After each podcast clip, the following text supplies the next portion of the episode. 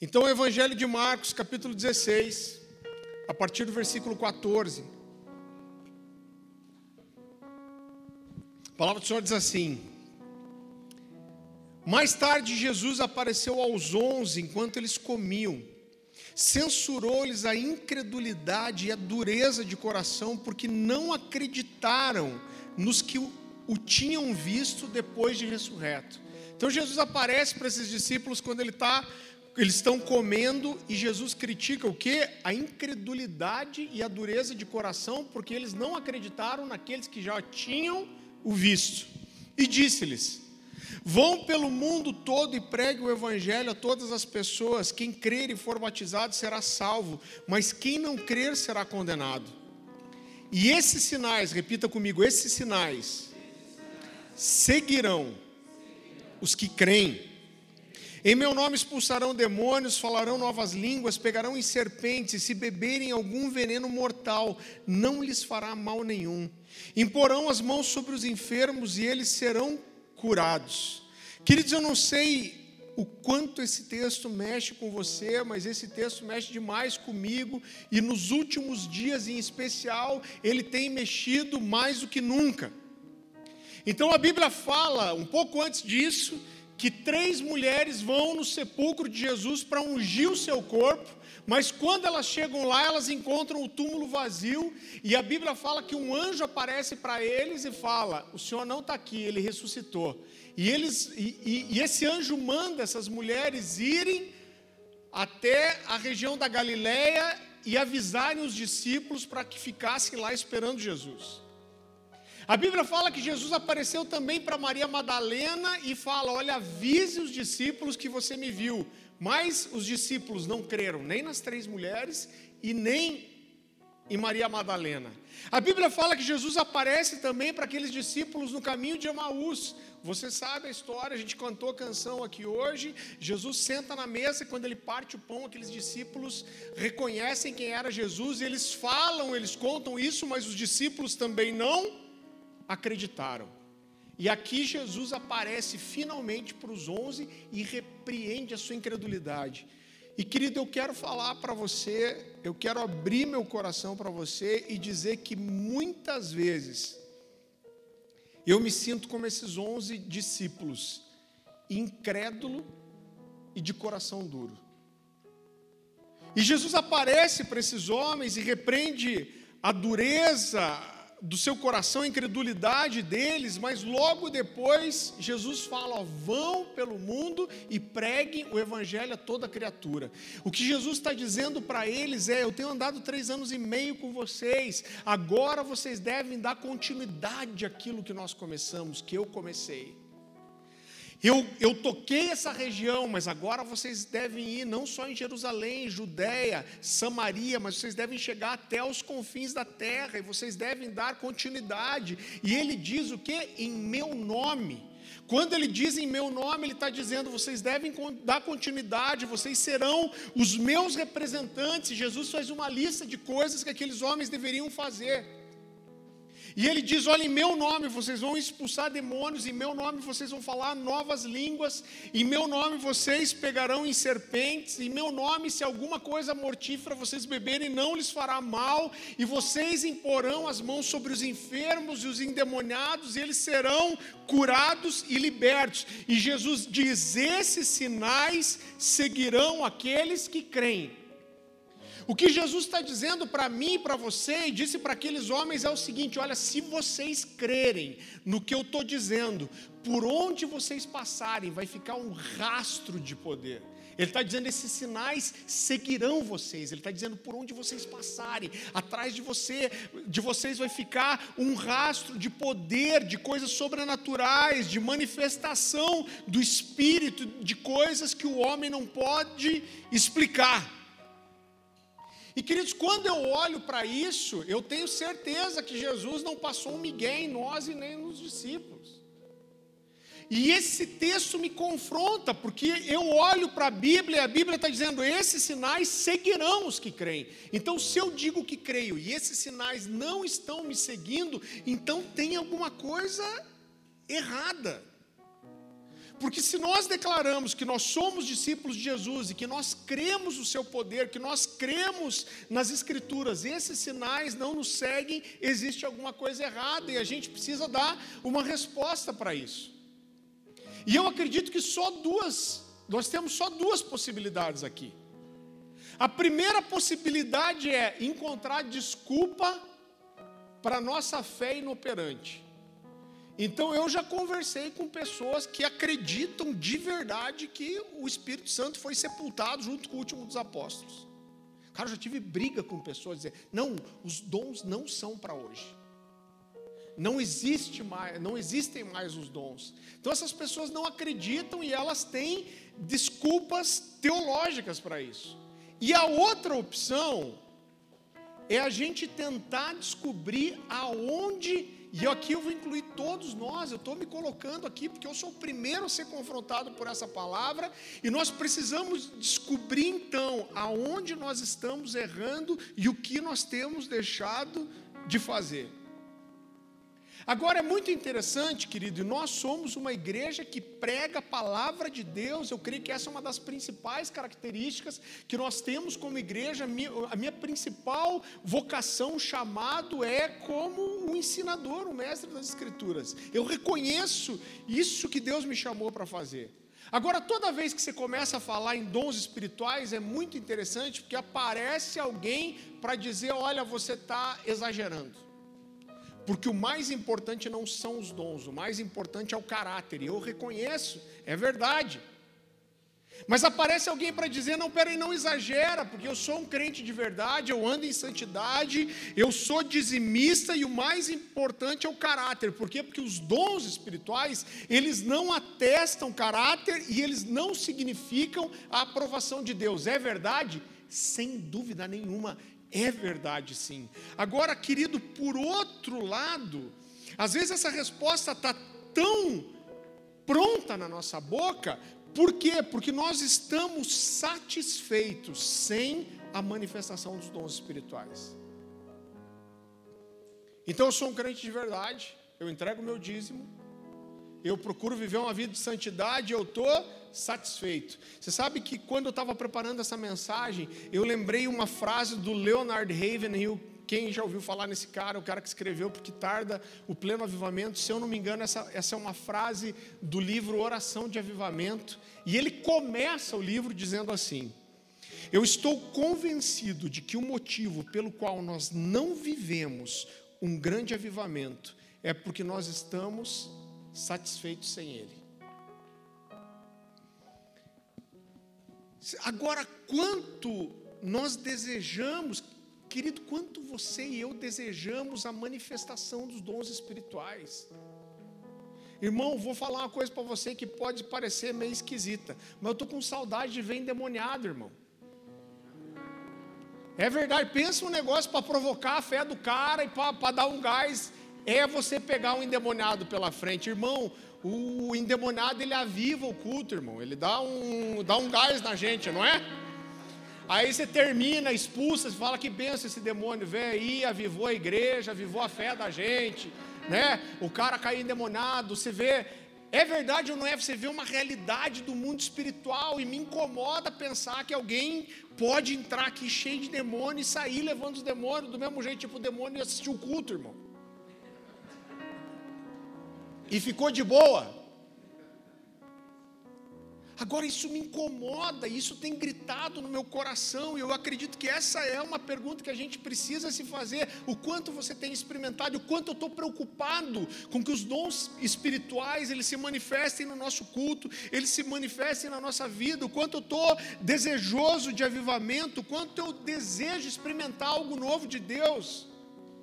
Eu, ontem eu, eu, eu preguei na, no encerramento da semana de avivamento e essa foi a pergunta: é, quanto a gente quer algo novo? Quem aqui tem mais de cinco anos de conversão? Levanta a mão. Quem tem mais de dez anos? Gente, vocês estão crente velho. Quem tem mais de 20 anos? Então eu tenho certeza que a maioria de vocês já viveu muitas coisas em Deus, mas quanto nós estamos sedentos de experimentar alguma coisa que a gente não experimentou ainda, é isso que eu estou clamando para Deus. Nós recebemos na semana retrasada aqui vários pastores da cidade, pastores da, da organização da Semana de Avivamento. E irmão, todo mundo vê aqui, vem aqui e fala, cara, que lugar legal que Deus deu para vocês. E eles perguntam quantas pessoas você tem. A coisa é tique de pastores. Quantas pessoas tem na sua igreja? E todo mundo fala: Uau, cara, que incrível que Deus está fazendo. E é incrível. Eu amo o lugar que Deus nos deu. Eu amo. A gente está com mês de igreja, ver todo esse povo reunido. Mas eu estou sedento de experimentar alguma coisa que eu não experimentei ainda. E ontem, como eu orei, eu falei: Deus, é, é muito bom tudo isso. Eu sei que é o Senhor. O Senhor nos deu um lugar. O Senhor nos colocou num lugar estratégico. O Senhor tem nos dado pessoas. Mas eu quero experimentar alguma coisa que eu não experimentei ainda. Isso isso me dá um desespero, porque eu entendo que é Deus provocando o meu coração e dizendo: Eu quero fazer alguma coisa que eu não fiz, eu, eu quero trazer algo novo. E, e o quanto isso é importante, querido, não só para nós, mas, mas para Deus. Talvez, querido, o avivamento e o sobrenatural de Deus, ele não encontre lugar nas nossas vidas, sabe por quê? Porque talvez a gente esteja sedento de outras coisas. E a gente vem para a igreja e eu não estou sedento de Deus, eu estou sedento do quê? Eu estou sedento de prosperidade, eu estou sedento é, é, de um carro novo, eu estou sedento de uma casa nova, eu estou sedento de um templo muito legal, eu estou sedento de uma promoção, e talvez as coisas sobrenaturais, os dons espirituais não encontrem lugar na nossa vida, porque nós estamos sedentos demais por outras coisas. E quando você está sedento, eu sei como que é. Pensa avivar um crente problema financeiro. O cara ora, jejua, chora, rola no chão, veste pano de saco, um boleto que está para chegar. Boleto que vem daqui 10 dias. É 10 dias de jejum, avivamento. Vai chegar no dia, o cara vai estar tá quase voando. Agora, quando foi a última vez, deixa eu falar isso para você, quando foi a última vez que você falou, Deus está tudo bem mas eu vou jejuar, eu vou entrar num propósito. O que, que você quer? Eu só quero o Senhor. Eu só quero experimentar uma coisa que eu não experimentei ainda.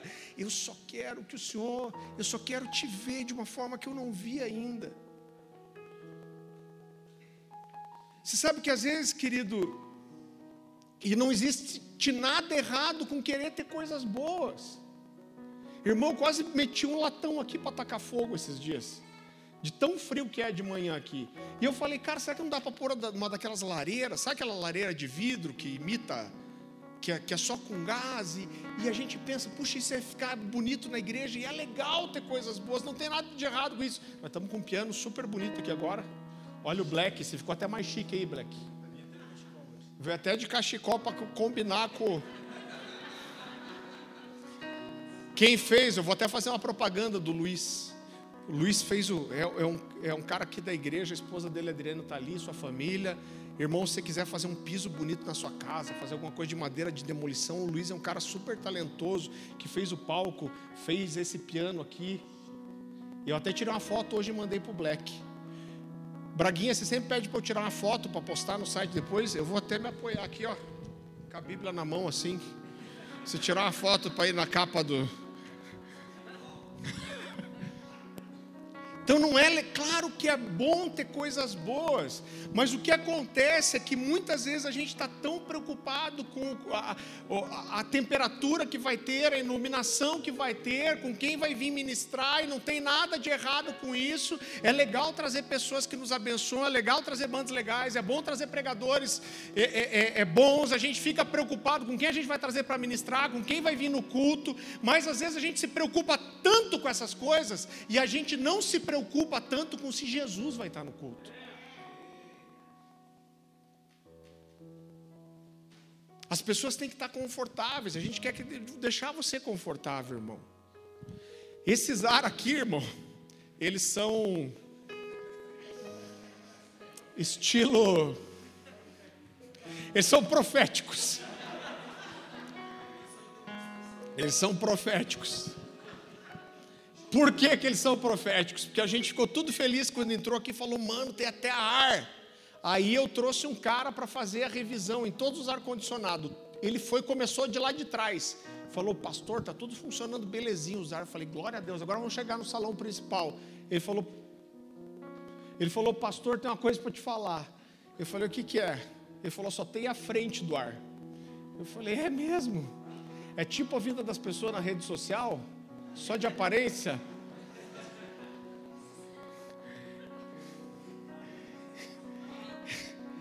Irmão, não tem a máquina do ar-condicionado, tem só a frente. Tem um só que tem a máquina, não tem tubulação. Então a gente quer pôr, fazer funcionar o ar-condicionado, queremos. É para Deus, para Deus ficar fresquinho depois? Não, irmão, o ar-condicionado é para você. E não tem problema nenhum com querer ter as coisas boas. Só que muitas vezes a gente tá, a gente não está satisfeito sem o ar quente, a gente não está satisfeito sem um som melhor, a gente não está satisfeito. É, com uma iluminação, mas a gente está satisfeito se Deus não se manifestar no culto.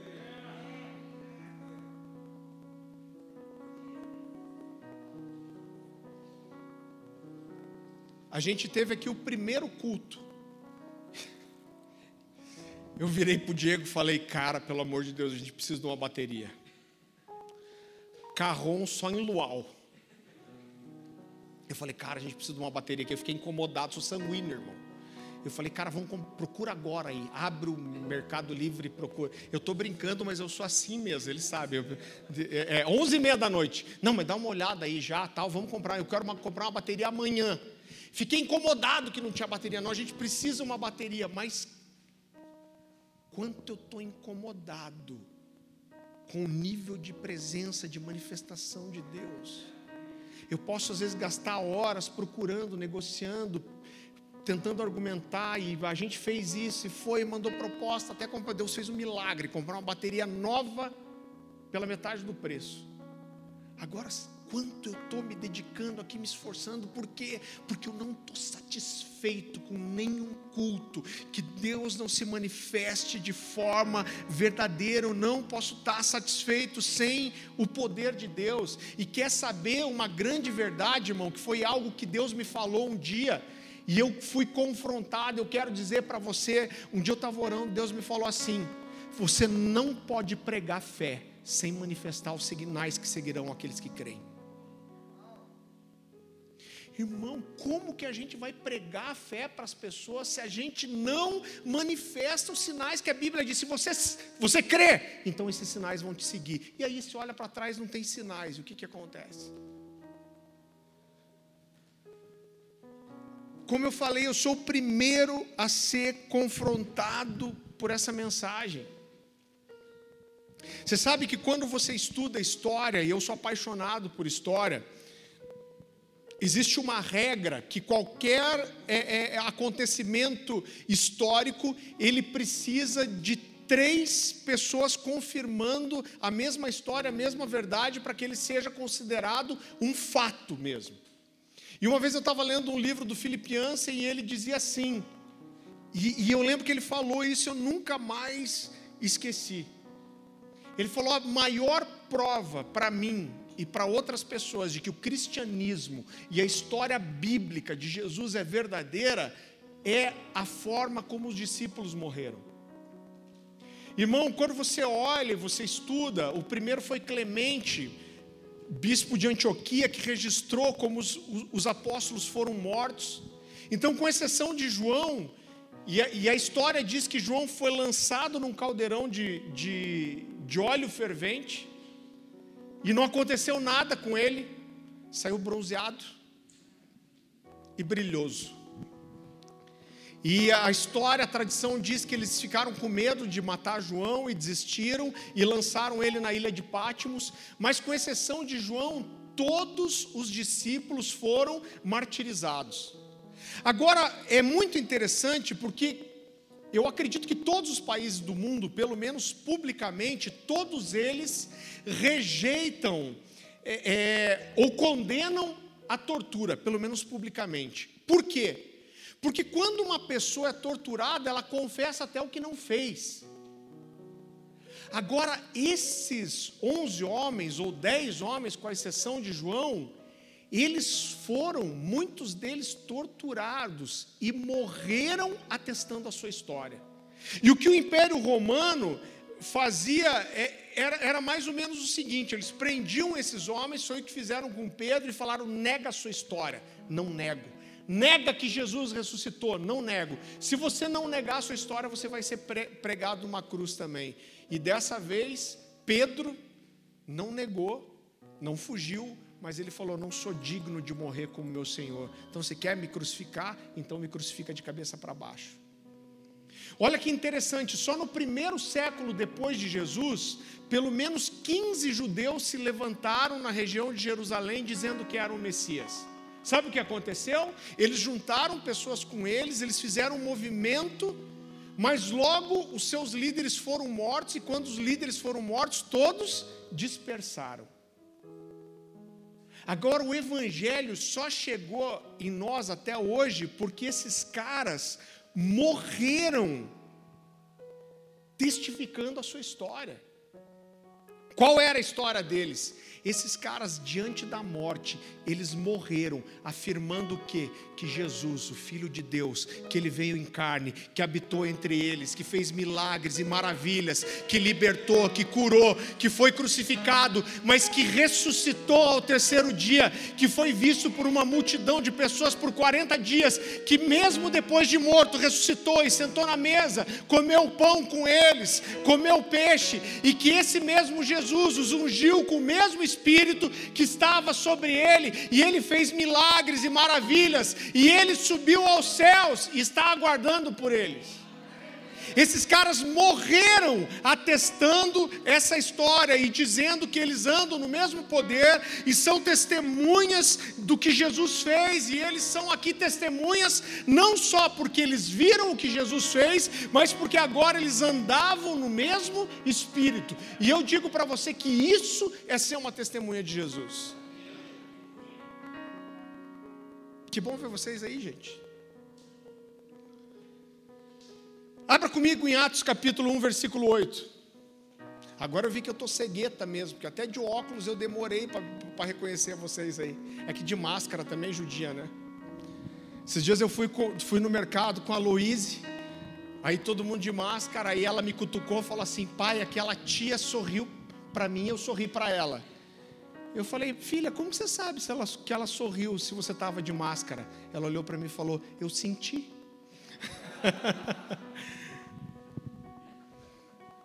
Eu senti o sorriso de vocês. Atos capítulo 1, versículo 11. Jesus disse aos discípulos: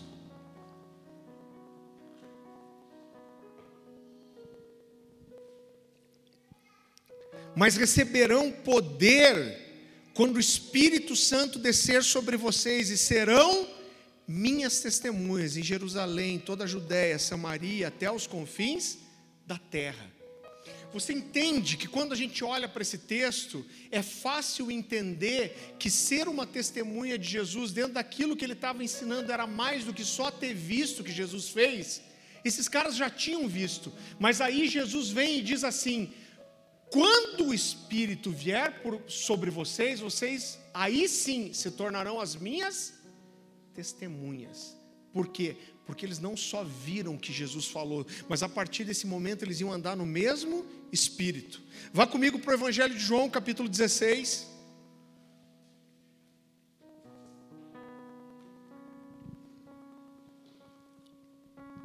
Jesus está falando aqui sobre a vinda do Espírito Santo ainda, e ele diz: Mas eu lhes afirmo que é para o bem de vocês que eu vou, se eu não for, o conselheiro não virá para vocês, mas se eu for, eu o enviarei. Sabe o que mexe com o meu coração? Cara, a gente está falando de Jesus. Mas nesse momento, com essa frase, sabe o que Jesus faz? Ele prioriza a presença do Espírito Santo. Então Jesus estava andando há três anos e meio com esses caras, ele morreu, ressuscitou, ficou aparecendo para eles durante 40 dias, e depois Jesus diz, chega para eles e fala: Cara, agora eu preciso ir. Por quê? Porque se eu não for, o Espírito não vai vir, mas se eu for, eu enviarei o Espírito. E o que Jesus está dizendo é: a partir de agora, nesse momento, é mais importante que a presença do Espírito Santo esteja aqui do que eu esteja. Por quê? Porque quando ele vier sobre vocês, o Espírito, a ação do Espírito sobre vocês, fará de vocês as minhas testemunhas. E a minha pergunta para mim mesmo e para você é: tipo de testemunha nós temos sido? Que tipo de Jesus nós revelamos ao mundo? Querido, olha como é profundo isso aqui. Eu queria que você pensasse nisso agora. Você sabe que a gente, eu, eu nasci na igreja e eu sou pastor de tempo integral há mais de 10 anos, e você vai acaba, acaba perdendo os relacionamentos que você tem com pessoas que não são cristãs. 99% das pessoas com quem eu me relaciono são crente. Né? Às vezes, quando alguém vem aqui na igreja fazer um serviço, a gente comprou esses dias um sofá ali, eu já enquadrei o menino, já chamei ele para vir na igreja. Mas a maioria das pessoas que eu conheço são crentes. Agora, às vezes eu preciso parar e me lembrar que tem pessoas que nunca pisaram numa igreja na vida, como esse cara de uma loja aqui embaixo. Falou: Ah, eu mudei do Rio Grande do Sul agora, nunca pisou numa igreja evangélica na vida. E a pergunta que eu me fiz, eu quero fazer para você é: se a única oportunidade que uma pessoa tivesse de conhecer Jesus fosse olhando para você, que tipo de Jesus que essa pessoa ia conhecer? Esse cara não conhece nenhum crente. E não vai conhecer mais nenhum. Mas de repente ele se encontrou com você. E você é quem pode revelar Jesus a ele. E, e você fala de Jesus para ele. Esse cara conhece você. E conhecendo você, a forma que, ele, que você anda, qual a expectativa, que tipo de Jesus que ele espera conhecer? Esse texto, durante muitos anos, ele foi muito difícil para eu entender. Eu quero que você abra comigo em João, Evangelho de João, capítulo 14.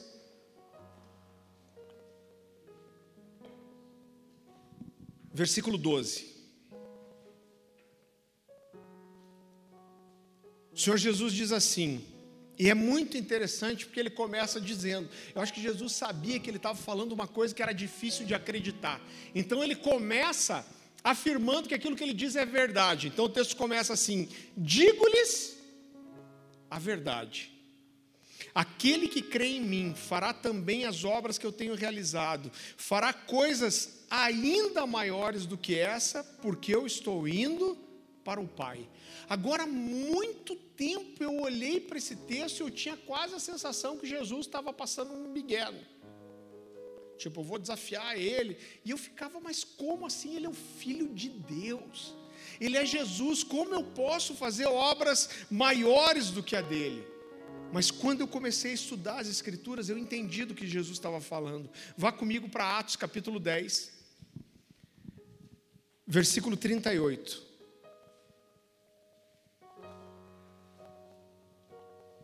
A palavra do Senhor diz assim: como Deus ungiu a Jesus de Nazaré com o Espírito Santo e com poder, o qual andou por toda parte fazendo bem e curando todos os oprimidos do diabo, porque Deus era com ele. Sabe o que é interessante nesse texto? É que a Bíblia está falando que os milagres que Jesus fez, a libertação que ele trouxe, a cura que ele operou, ele não fez isso porque ele era Deus, mas ele fez isso porque Deus estava com ele. Então ele está dizendo assim: a forma que o Espírito de Deus ungiu a Jesus com autoridade e poder, e ele operou todas essas coisas porque Deus estava com ele. E você já pensou que esse mesmo Espírito que estava com Jesus é o mesmo Espírito que veio no Pentecostes, que está sobre mim, sobre você agora? Então, para que nós sejamos testemunhas de Jesus, a gente precisa não só saber o que ele fez, mas nós somos chamados a andar no mesmo Espírito. Abra comigo em Colossenses capítulo 3.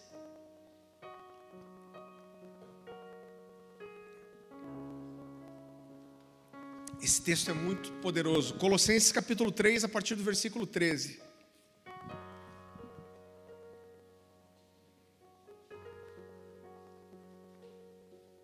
Palavra do Senhor diz assim: E a vós outros que estáveis mortos pelas vossas transgressões e pela incircuncisão da vossa carne, vos deu vida juntamente com Ele, perdoando todos os nossos delitos, tendo cancelado o escrito de dívida que era contra nós e que constava de ordenanças, o qual nos era prejudicial, removeu inteiramente, encravando na cruz e despojando os principados e as potestades. Olha só como esse texto é poderoso.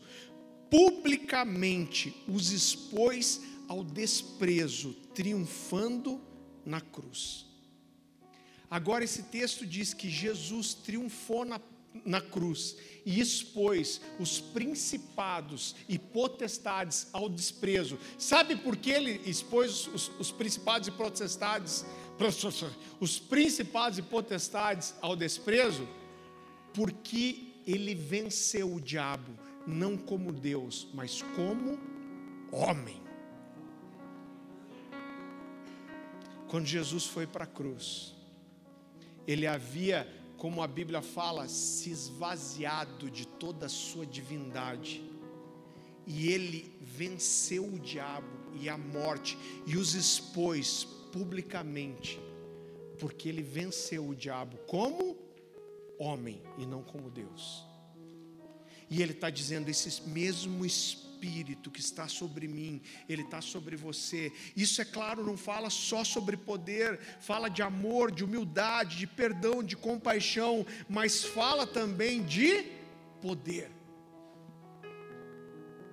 Quando Pedro e João curam aquele paralítico na porta formosa do templo, a Bíblia fala que esse homem era conhecido, há muito tempo ele mendigava ali. E de repente, quando Pedro e João estão chegando no templo para a oração da tarde, aquela era a porta mais conhecida, a porta principal do templo, e ele pede: Olha, vocês têm alguma coisa para me dar? E João fala: Não tenho ouro nem prata, mas o que eu tenho eu te dou, levanta e anda. A Bíblia diz que esse cara ele sai correndo, ele vai passando por vários portais que tinham no templo, e ele era conhecido, ele provavelmente mendigava ali desde criança, e um alvoroço vai se, vai se formando, as pessoas vão se juntando, e todos eles estão vendo o milagre, e a Bíblia diz que de repente Pedro levanta e começa a falar de Jesus. Quando isso acontece? Quando ele começa a falar depois de uma manifestação de poder. Esse aqui é o primeiro milagre. Claro que no batismo houveram as línguas de fogo, mas esse aqui é o primeiro milagre registrado depois do Pentecostes. E olha o que, que Pedro diz.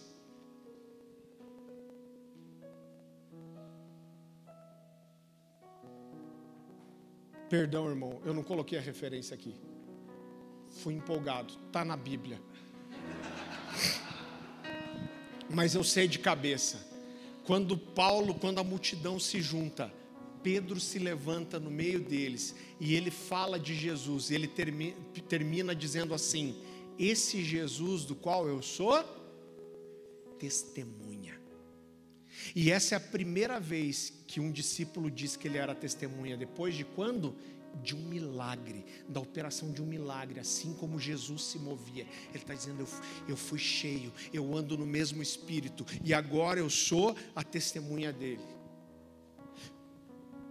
Paulo falando aos Coríntios, 1 Coríntios, você não precisa abrir, capítulo 2, versículo 4, ele está falando da forma que ele chegou para pregar aos Coríntios, e ele diz assim: A minha palavra, a minha pregação não consistiram em linguagem persuasiva de sabedoria, mas em demonstração do Espírito e de poder.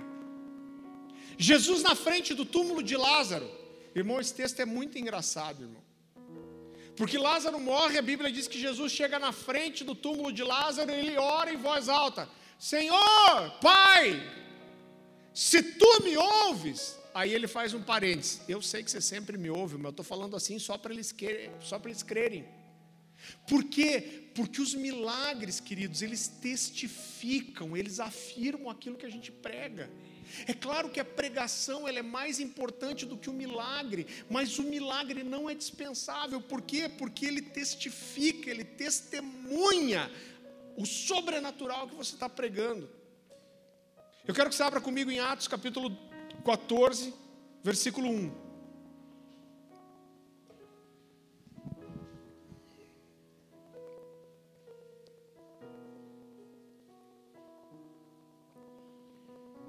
Em Icônio, Paulo e Barnabé também foram à sinagoga judaica e falaram de tal modo que muitos creram. Tanto os judeus como os gentios, alguns dos judeus que não, não creram, porém incitaram os gentios e envenenaram a mente deles contra Paulo e Barnabé. Ainda assim, os apóstolos passaram bastante tempo ali, falando corajosamente da graça do Senhor, que, olha o que a Bíblia diz, testificava a mensagem deles, concedendo-lhes poder para realizar sinais e maravilhas. Eu não sei você, mas eu estou cansado de dar qualquer tipo de desculpa. Quem aí crê? Se nós cremos, os sinais precisam nos seguir, irmão. Pastor, você já viu muita coisa? Já vi muito, mas eu quero ver muito mais. Eu quero ver muito mais. Nós precisamos ser um povo que se move no poder. Ainda em Atos capítulo 4, depois que o paralítico é curado, pelo menos o capítulo já sei, é capítulo 4. A Bíblia fala que depois que Pedro começa a pregar, ele não terminou a sua pregação, mas as principais autoridades do templo, os fariseus, eles pegam Pedro e João e levam eles presos. E a Bíblia fala que esses homens são presos, apresentados diante de todas as autoridades, todos estavam ali para acusá-los, e a Bíblia diz que Pedro, cheio de autoridade, do espírito e de poder, ele se levanta e fala de Jesus. E a Bíblia diz que todo mundo assiste. E a Bíblia diz que eles se cutucavam e estavam impressionados em como homens incultos falavam com tanta autoridade. E a Bíblia diz uma frase assim: e eles tiveram que reconhecer que aqueles homens haviam estado com Jesus. Eu quero dizer uma coisa para você. Eu quero que quando eu abrir minha boca, as pessoas tenham que reconhecer que eu tive com Jesus.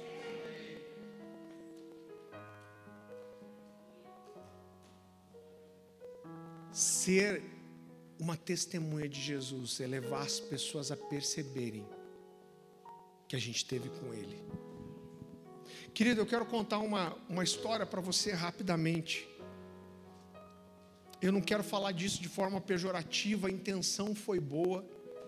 Mas alguns anos atrás, quando eu estava lá na comunidade Alcance, ainda fazia parte do corpo de pastores.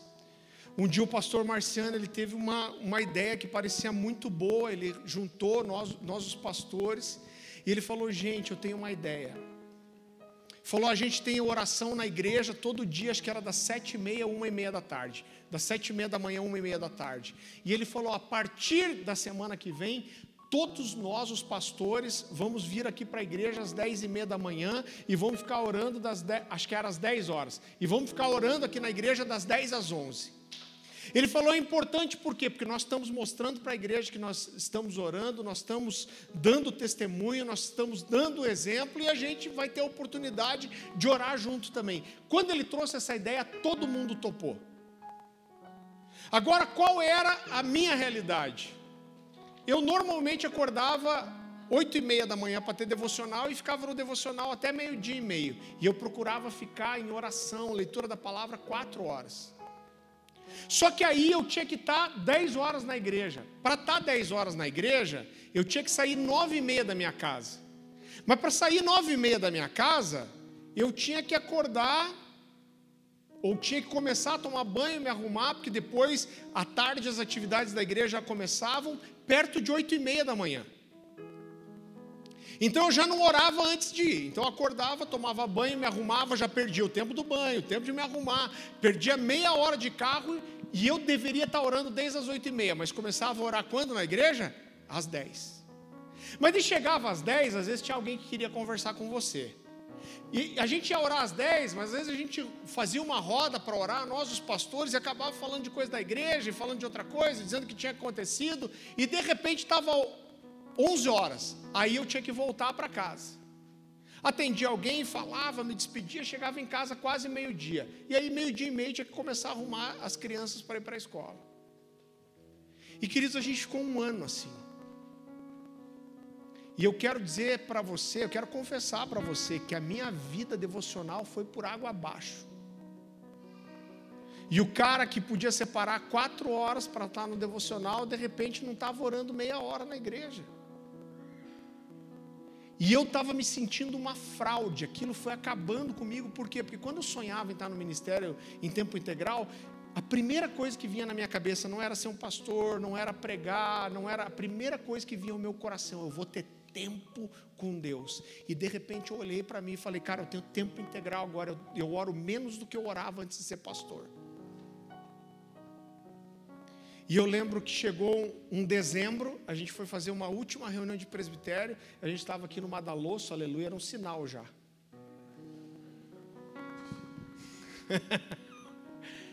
e a gente estava, eu lembro, a gente estava aqui no velho Madalosso, e aí eu tive que abrir meu coração.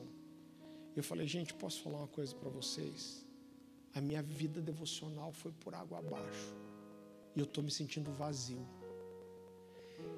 E vai uma meia dúzia de gato pingado na igreja orar, e os caras que vêm a gente orando lá são sempre os mesmos. E esse sentimento, eu falei, eu sei que a motivação foi correta, todo mundo estava com o coração certo, a gente achou que ia ser uma ideia genial, e tanto que eles me entenderam que a obrigatoriedade de orar na igreja acabou naquele dia. Mas eu abri meu coração para eles e falei, cara, a impressão que eu tenho é que a gente está fazendo um negócio para inglês ver, que a gente está tão preocupado que o povo vai ver que nós somos pastor e oramos. Eu falei, cara, deixa eu voltar a fazer o devocional na minha casa. Sabe por quê? Porque se eu gastar quatro horas por dia orando, quando eu abrir minha boca, eles vão ver que eu tive com Jesus. Quando eu me sentar para um aconselhamento, eles vão ver que eu tive com Jesus. Quando eu falar das escrituras, eles vão ver que eu tive com Jesus. Por quê? Porque ser uma testemunha de Jesus é poder fazer com que as pessoas pessoas percebam que você esteve com Ele, que você anda no mesmo espírito que Ele.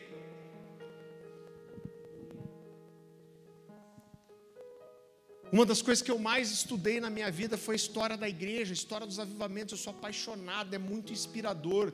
Agora eu vejo muitas pessoas chamando alguns movimentos sociais que aconteceram na história e foram movimentos incríveis, alcançaram pessoas, cuidaram de pessoas, cuidaram de, de pessoas pobres, desfavorecidas, e chamam esses movimentos de avivamento. E eu quero dizer que esses movimentos são bons, são importantes, querido, mas avivamento é quando a glória de Deus está presente, pessoas são libertas, são curadas, e milagres acontecem, e curas acontecem, e muitas pessoas se convertem e correm para Jesus. Por quê? Porque foram cheias do Espírito Santo, porque homens se levantaram, e quando a sua boca abria, o Espírito de Deus transbordava de dentro deles. Nós somos aqui uma uma família espiritual, tentando mostrar Jesus para o mundo. E quem é o Jesus que nós temos revelado? Será que as pessoas podem olhar para a gente e falar: aquele cara ali é crente, ele acredita em Jesus, e o Jesus dele é um Jesus de poder, o Jesus dele é um Jesus de milagre. Quais são é, é, os sinais que testificam a mensagem que nós temos pregado, que nós temos mesmo estado com Jesus. Querido, eu já senti, me senti quase culpado de falar, Deus, eu quero mais poder, eu quero experimentar mais. E Deus olha, puxa, mas Deus já fez tanto por mim, será que, né? E aí eu, eu fico atrás dessas coisas, será que é isso mesmo?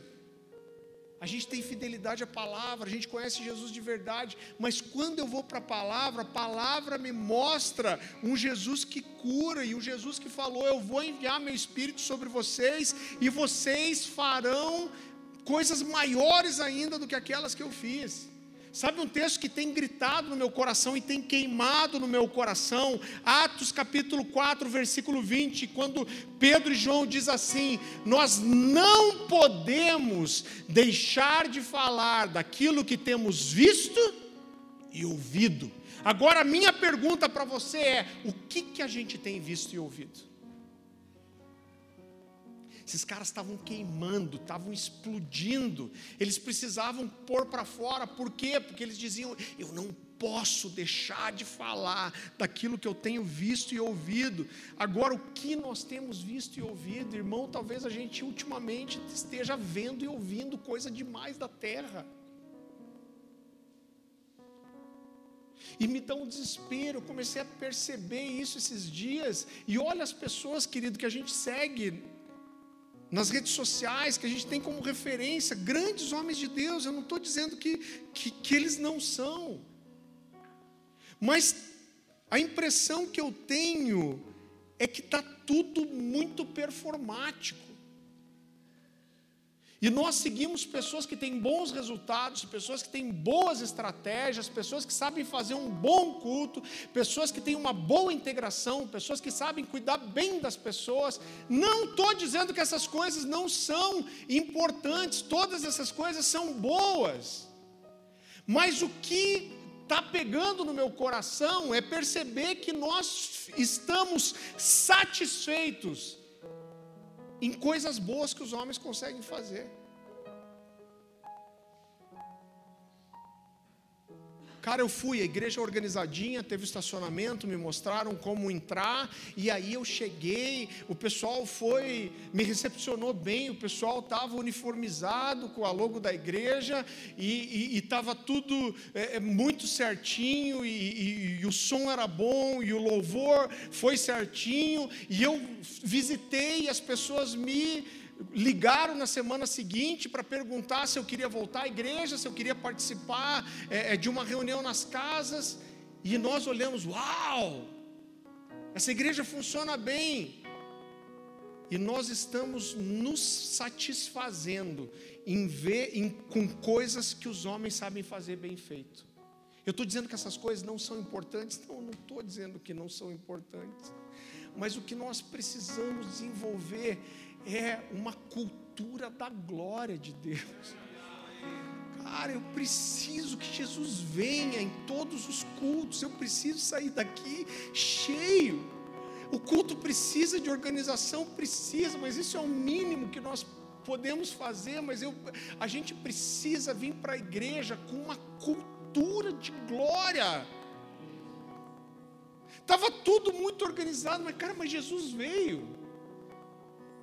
A gente está começando, a gente não tinha um, a gente tem um baterista só que fez todo o processo da igreja e estava tocando. Ele foi num casamento hoje. O cara não tinha bateria, não. Mas, cara, Jesus veio quando a gente estava ali. E nós precisamos ter essa cultura da glória. A gente não pode vir em casa, não, porque é importante o culto de domingo. Não, cara, eu quero ter um encontro com a glória de Deus. Eu quero sair daquela reunião cheio. Eu quero ser confrontado pelo Espírito. Eu preciso experimentar alguma coisa nova. Eu, eu preciso sair dali provocado para viver algo. Eu preciso sair transbordante, sair daqui louco para pensar em quem eu vou encontrar segunda-feira no meu trabalho, porque eu tenho uma coragem coragem de orar por essa pessoa, e eu vou falar de Jesus, e, e, e eu vou ter uma impressão profética, eu vou liberar algo. Isso se chama uma cultura de glória. Cara, a gente vai se preocupar com as outras coisas, precisa ter organização, precisamos ter uma licença de bombeiro. A gente está correndo agora para ter licença para pôr bem mais pessoas aqui. Tudo isso precisa ser feito. Mas eu preciso estar muito mais preocupado com que Jesus esteja aqui do que com a, qualquer outra coisa. Uma cultura de glória, uma cultura de glória. O Senhor tem me falado essa semana inteira, quando eu venho para cá e eu tenho um monte de coisa para resolver, não tem ninguém de tempo integral, irmão, faço tudo, até comprar um papel higiênico para a igreja a gente compra. Mas eu tenho sentido Deus falar comigo, enfia sua cara no chão aí. Esteja comigo, me procure. Não é isso que as pessoas. Essas coisas vão acontecer. Você está preocupado demais com as coisas que não são as mais importantes. Mas a gente precisa que Jesus esteja aqui, que, que quando você sai da sua casa, você saia para ter um encontro com a presença, com a glória de Deus.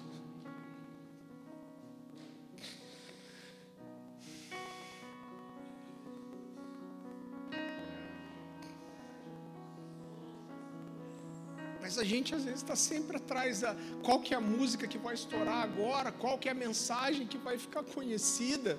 Eu estava falando com o Diego, hoje a gente conhece, tem tanta gente que nos toca.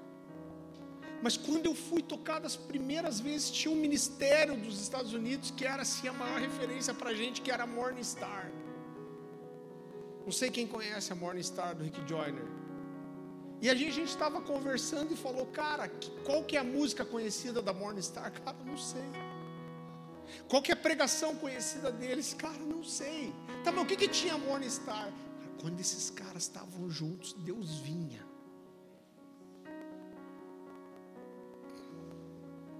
A gente não pode se contentar com nada que seja menos que isso.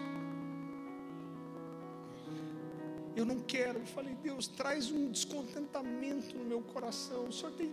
Cara, a gente, a gente tem visto tantas coisas maravilhosas aqui na igreja. Parece que aparece uma necessidade quando a gente veio. A gente nem orou, Deus já respondeu.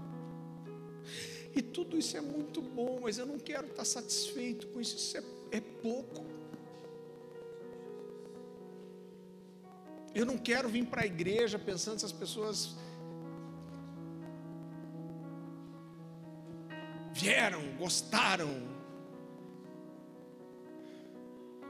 Claro que tem um nível de preocupação desse, mas em primeiro lugar, eu quero saber se Jesus gostou, se Ele está satisfeito, se a gente fez o que Ele queria que a gente fizesse.